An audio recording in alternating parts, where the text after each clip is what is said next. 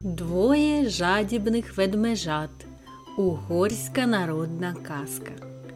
По той бік скляних гір за шовковим лугом стояв неходжений, небачений густий ліс.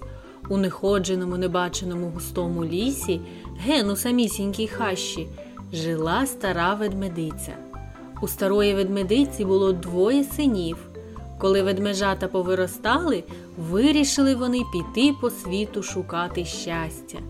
Попервах пішли ведмежата до матері і, як годиться, попрощалися з нею. Обійняла стара ведмедиця синів і звеліла їм ніколи не розлучатися. Пообіцяли ведмежата виконати материне веління і рушили в далеку дорогу. Спочатку попрямували до узлісся, а звідти в поле. Ішли вони, йшли, і день йшли, і другий йшли.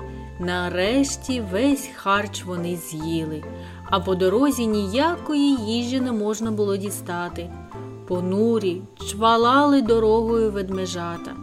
Ох, братику, до чого ж мені їсти хочеться, поскаржився менший.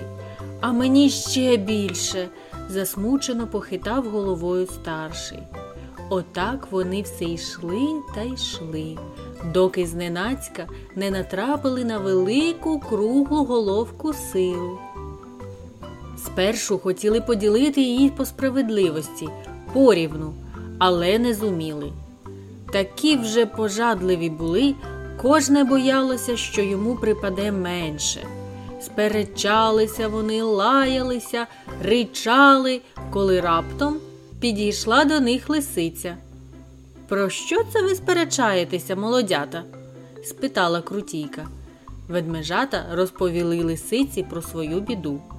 Та яка ж це біда? сказала лисиця.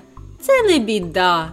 Я поділю вам сир порівну, чи менший, чи старший, мені байдуже.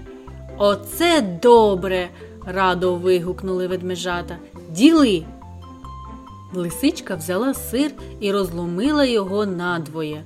Але стара крутійка розколола головку так, що один шматок був більший. Ведмежата враз закричали Цей більший. Лисиця заспокоїла їх. Тихше, молодята, і ця біда не біда. Трошечки терпіння. Зараз я все уладнаю. Вона відкусила добрий шмат від більшого кружальця і проковтнула його. Тепер більшим став менший шматок.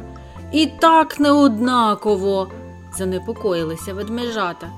Лисиця подивилася на них докірливо. Та чого там? сказала вона. Я сама знаю, що роблю.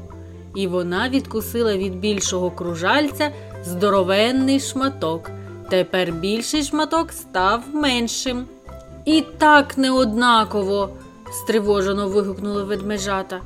Та не галасуйте, сказала лисиця, ледве ворушачи язиком, бо ще не встигла проковтнути смачний сир. Ще трошечки і буде порівну. Отак тривав поділ. Ведмежата лише чорними носами поводили туди-сюди, туди-сюди, від більшого до меншого, від меншого до більшого шматка. Поки лисиця не наїлась, вона все ділила і ділила. А на той час, коли обидва шматки стали однаковими, ведмежатам вже і їсти нічого було. Якихось дві дрібочки сиру лишилося. Ну що ж, сказала лисиця, хоч і небагато, зате порівну.